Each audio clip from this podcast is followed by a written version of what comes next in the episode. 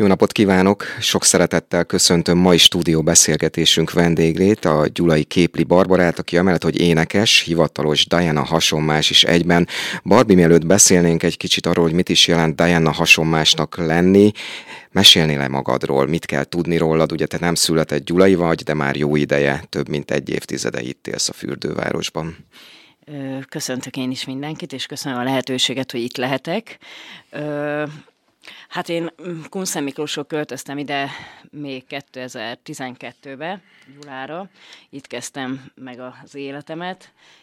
Itt lett munkahelyem, ide jár iskolába a kisfiam, és itt elkezdtük a gyulai életet. Én énekesként kezdtem Kunszem Miklóson, zeneiskolát végeztem, gyerekkorom óta csinálom az éneklést, a hobbim is, és a, mondom azt a munkám is, és főként az életem része is az éneklés. Mm. Milyen műfajok állnak közel hozzád? Én inkább a régebbi zene stílusokat szeretem, a musicalek, a táncdalokat szeretem, Máté Péter, Cserháti, ö, ilyen nosztalgia zenéket szeretek, ö, ebben a műfajban mozgok inkább. Nemrég adtál a Fanni magazinnak egy interjút, és abban azt olvastam, hogy jó értelemben véve már gyerekkorodban is azt mondták rólad, hogy kicsit régi gondolkodású vagy. Ez mit jelent, és megmaradt ez a régi vágású gondolkodás? Ezt már csak azért is kérdezem, mert lehet, hogy majd találunk párhuzamot a, a hercegnő életével is. Hát igen, gyerekkoromban is már egy kicsit ilyen különc voltam, mondhatom így. Másként gondolkoztam, mint a, a korosztályom, kicsit érettebben gondolkoztam, érettebb társaságban is voltam. Nálam mondjuk idősebb társaságokkal barátkoztam, mondjuk nagyobb osztály, nem osztálytársakkal, nagyobb korosztályú gyerekekkel beszélgettem, mert más volt a gondolkodásuk, hasonló, mint az enyém.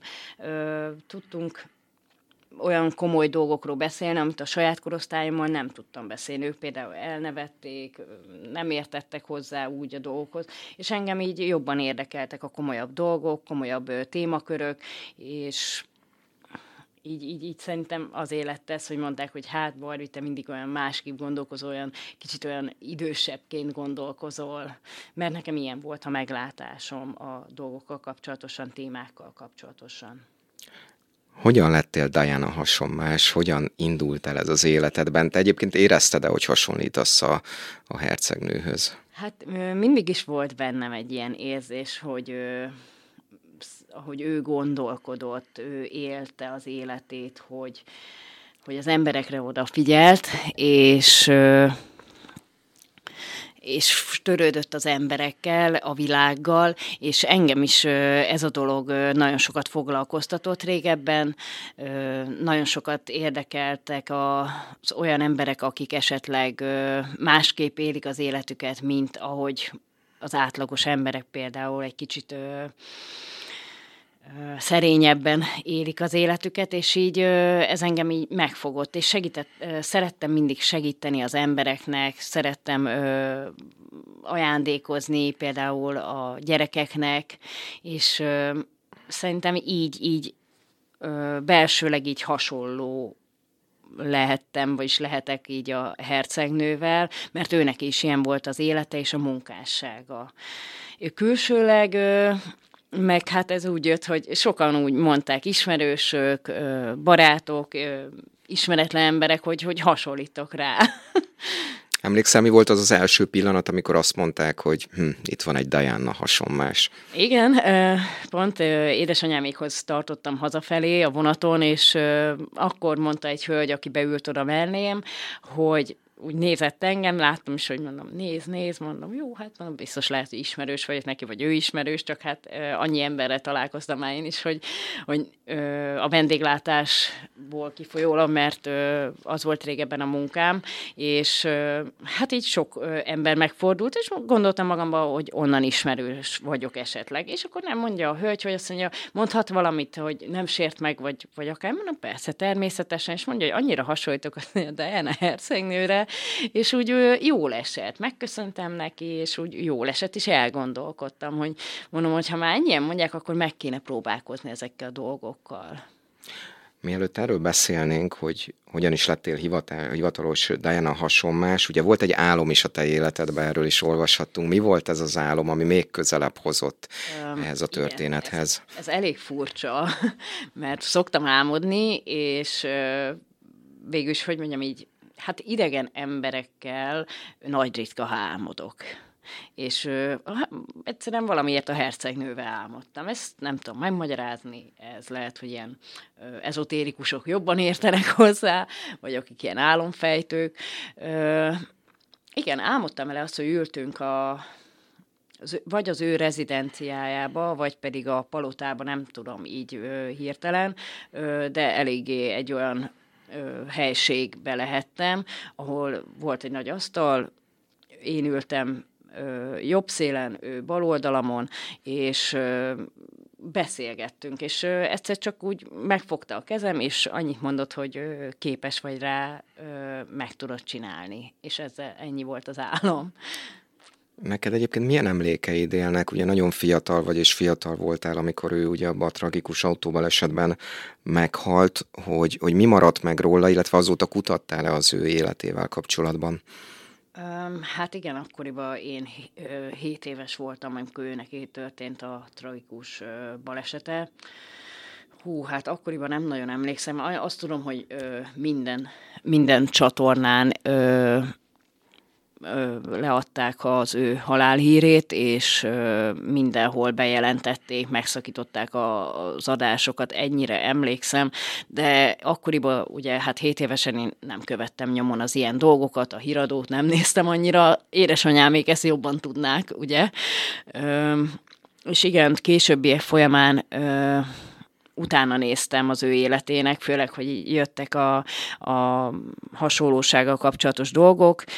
Nemrégiben volt ugye az, az egész király családról szóló sorozat, megnéztem, főleg a hatodik évadot, hát nagyon tényleg le a kalappal az egész sorozat készítés előtt, nagyon tetszett, és hát nyomot hagy az emberbe, tényleg. És az a rész, amikor Diana-nak mutatják be a, az életét és a halálesetét, hát ö, eléggé az embert úgy, úgy, úgy átérzi az egészet, megrázza. Újra á, azt, ér, azt érzed, hogy átéled azt a pillanatot, mintha ott lennél. És, a, és most történne ez a dolog, hogy ő tragikus balesetet szenvedett. Hogyan lesz valakiből hivatalos Diana hasonlás? Mert ugye mondtad, hogy felismernek, észreveszik, hogy van hasonlóság, de, de ezt hogyan, hogyan lehet kiérdemelni, hogyan lehet idáig eljutni? Ez úgy történt, hogy külföldi ügynökségek, hasonlás ügynökségek, meg külföldön, Amerikában főleg, de több országban is működnek ezek a dolgok, hogy hasonmások vesznek részt különböző rendezvényeken. Na most ezeknek van egy ügynökségük, akik őket kiközvetítik, különböző rendezvény, jótékonysági estek, bálok, akár ö, születésnap, meg ilyesmi rendezvényekre, és ö, lehet jelentkezni, ugye többen jelentkeznek. És ö, én is jelentkeztem ismerősök által, akik már ebbe a szakmába vannak benne, hivatalosan, ők, ők segít, segítettek nekem, hogy hogy tudom elérni ezeket az ügynökségeket, és akkor különböző külföldi oldalakra én elküldtem a fotóimat, leírtam az én kis önéletrajzomat, és ők, ha visszajeleznek, akkor az azt jelenti, hogy kiválasztottak. És több külföldi oldalon is kiválasztottak, és ott megírták, az, a, ahol, ami kell az önéletrajzhoz pluszba, hogy ö, ezzel lehet munkát is keresni, meg lehet ö, ö, különböző rendezvényeken részt venni, ahol megismernek személyesen. Fogsz is ilyen munkát keresni? Hát most jövő héten várom az egyik ügynökségtől, a Mirror ügynökségtől várok telefont, hogy megbeszéljük a dolgokat, mert ha jönnek jelentkezők, akik szeretnének igényelni mondjuk egy rendezvényre, vagy egy jótékonysági estre, akkor ővelük kell ezt megbeszélni, és akkor, hát ha sikerül, akkor igen, lesz munkám is. És ha kiválasztanak, ugye részben már említette, de mit kell egy ilyen rendezvényen pontosan csinálnia egy hasonmásnak? Végül is, amiket én láttam, felvételeket, amiket én néztem, ott vagy a rendezvényen, megjelensz, aki igényel téged, rendezvényszervező, ő általa kell ott lenni, és akkor ott vagy, részt veszel, fotóznak, beszélgetsz, meg hát ugye, hogy én énekelek, én az énekléssel ö, egybekötötten szeretném ezt a munkát, szóval ha úgy van, hogy esetleg hívnak, és ö, részt vehetek egy ilyen rendezvényen, akkor ott az éneklés lenne nekem a főbb szempont. Mennyire mindennapi az, hogy, hogy felismerik a hasonlóságot, mennyire látják ezt az emberek? Milyen gyakran állítanak meg, hogy ne haragudjon, de ön olyan, mint Diana. Mondom azt, hogy ö, ritkán, de nem mondom azt se, hogy sűrűn. Szóval olyan változó, változó. Van olyan egyébként olyan öltözék, olyan smink, vagy olyan frizura, amiben extra módon hasonlítasz a hercegnőhöz, mert nyilván Nyilván ilyen Igen, is volt, van. Volt nem régiben, decemberben volt egy fellépés, és akkor ott is a ruha, a hajamat megcsináltam, meg megcsináltattam, és akkor ott is, ahol voltam rendezvényen, sokan mondták és megjegyezték, hogy tényleg hasonlítasz a hercegnőre.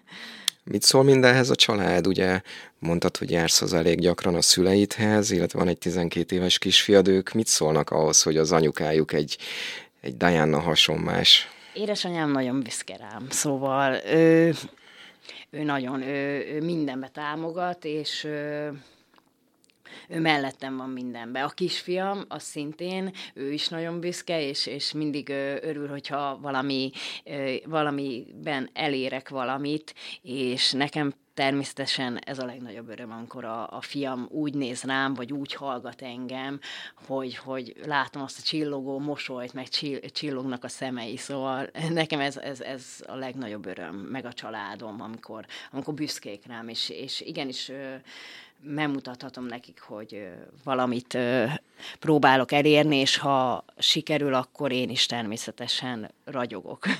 Ehhez egyébként kell képezni magad, ugye mondtad, hogy már magát az életét tanulmányoztad a, a hercegnőnek, de mondjuk angol tudást fejlesztesz -e, hogyan képzeljük el a háttérben, hogyan zajlik, mert azért ez egy komoly kihívás, amit elmondtál. Igen, nagyon sok videót nézek, nagyon sokszor nézem, főleg, hogyha kapok egy olyan munkalehetőséget, hogy, vagyis hát hogy munka lehetőség, inkább azt mondom, felkérést kapok, mert nem minden a munka, nem minden a pénz, én azt mondom, hogyha kapok egy felkérést egy, egy rendezvényre, hogy a mozgás, a beszéd, a megjelenés, ezek nagyon fontosak. Ő neki, ahogy, a, ahogy gesztikulált, vagy akármi, ezeket én nagyon sokszor figyelem, próbálom ö, megvalósítani az ő beszédét, az ő mozgását, az ő megjelenését, Angolt is elkezdtem tanulni, mert ugye a mai világba kell, mert én más nyelvet tanultam iskolába,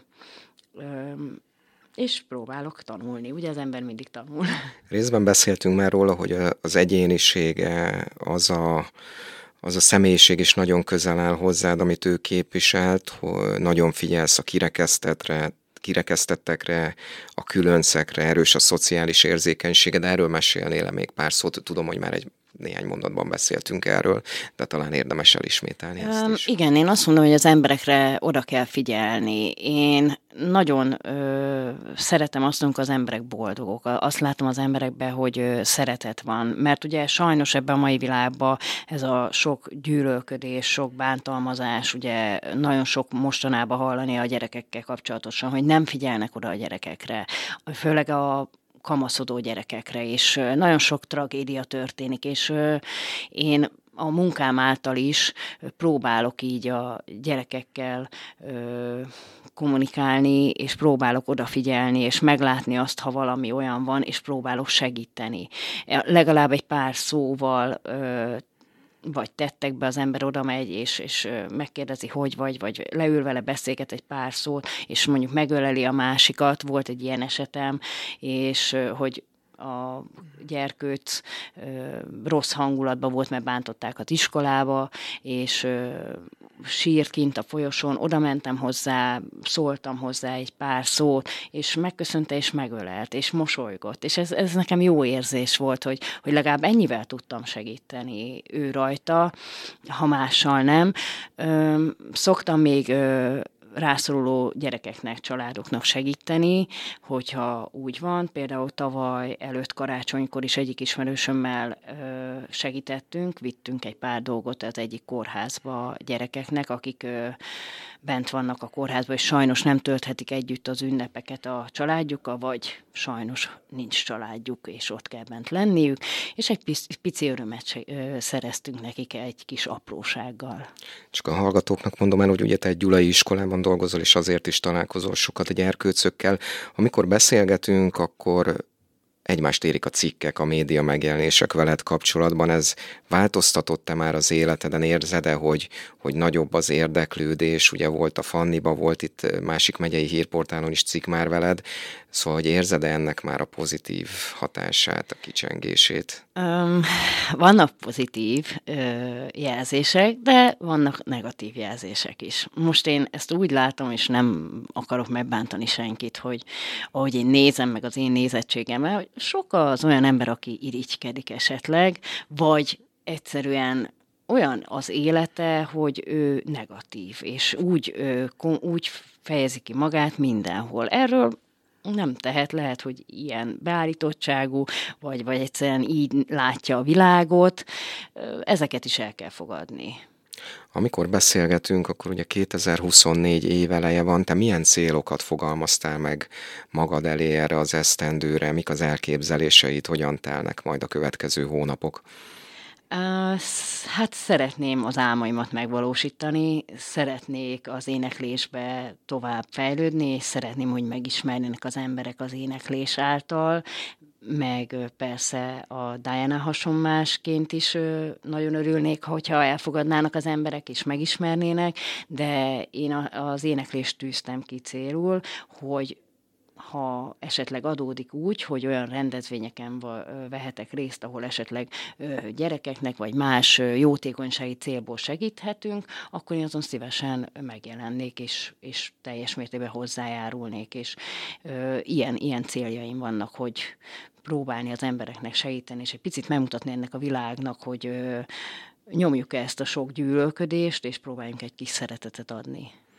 Erről az éneklésről még beszéljünk egy kicsit, úgy tudom, hogy ugye otthon, mert hogy most nem Gyuláról beszélek, a, hanem a másik otthonról, Kunszent Miklósról van egy zenekarotok, mit kell tudni rólatok? Um, igen, én 2000, mm, mindjárt számolok, mert nagyon régóta, 2000 2003-ba, 2003-2004-be kerültem be a zenekarba, akkor egy nagy fúvós zenekar volt, Big Band volt a neve, aztán ugye, hogy ott is, akik voltak gyerekek, mert ott is ilyen kamasz gyerekek voltak, ugye hát tovább tanultak mindent, sajnos kiléptek a zenekarból, mert máshova kellett menniük tanulás szempontjából, így kisebb lett a zenekar. Most Kékhold együttesként működünk, tevékenykedünk, és én, van a zenekari vezetőnk, a Bence, van egy zongoristánk, és beugrósként egy dobosunk is szokott lenni, és a zenekari vezetőmnek az öccse szokott fúvós lenni. Így, így vagyunk most. A nagy távolság ellenére te hogyan készülsz a fellépésekre? Otthon énekelsz esténként? Hogyan Otthon napközben szoktam énekelni, mielőtt megyek dolgozni. Úgy szoktam, hogy felkelek, és akkor nekiállok gyakorolni. Van egy repertoárom, és azt mindig átgyakolom, és ahhoz teszek egy-két zenét még esetleg. Attól függ, hogy mekkora műsorra készülünk. Most is lesz majd január 27-én egy nosztalgia estünk, ott Kunsze Miklóson. Hát ö, oda most nagyon készülök, mert elég hosszú estet csinálunk. Hogyan képzeled néhány év múlva el magad? Ugye beszélünk az idei tervekről, de hosszú távon hogyan gondolkodsz? Hát, hú, ez jó kérdés. Nem tudom, még ezt, ezt ahogy a sors hozza. Én szeretném, hogy amiket megvalósítani szeretnék, az megvalósuljon, és remélem is, pozitívan állok hozzá, és az élet majd eldönti, mit hoz. Oké, okay. Barbie, nagyon szépen köszönöm, hogy itt voltál, és sok sikert kívánunk mind az énekléshez, mind a Diana hasonmás tevékenységhez, hivatáshoz, és majd várunk vissza, amikor megtörténtek ezek a vágyott dolgok. Köszönöm Én szépen, hogy itt voltál. szépen, köszönöm a lehetőséget, és mindenkinek szép napot kívánok. Köszönöm. Köszönöm szépen.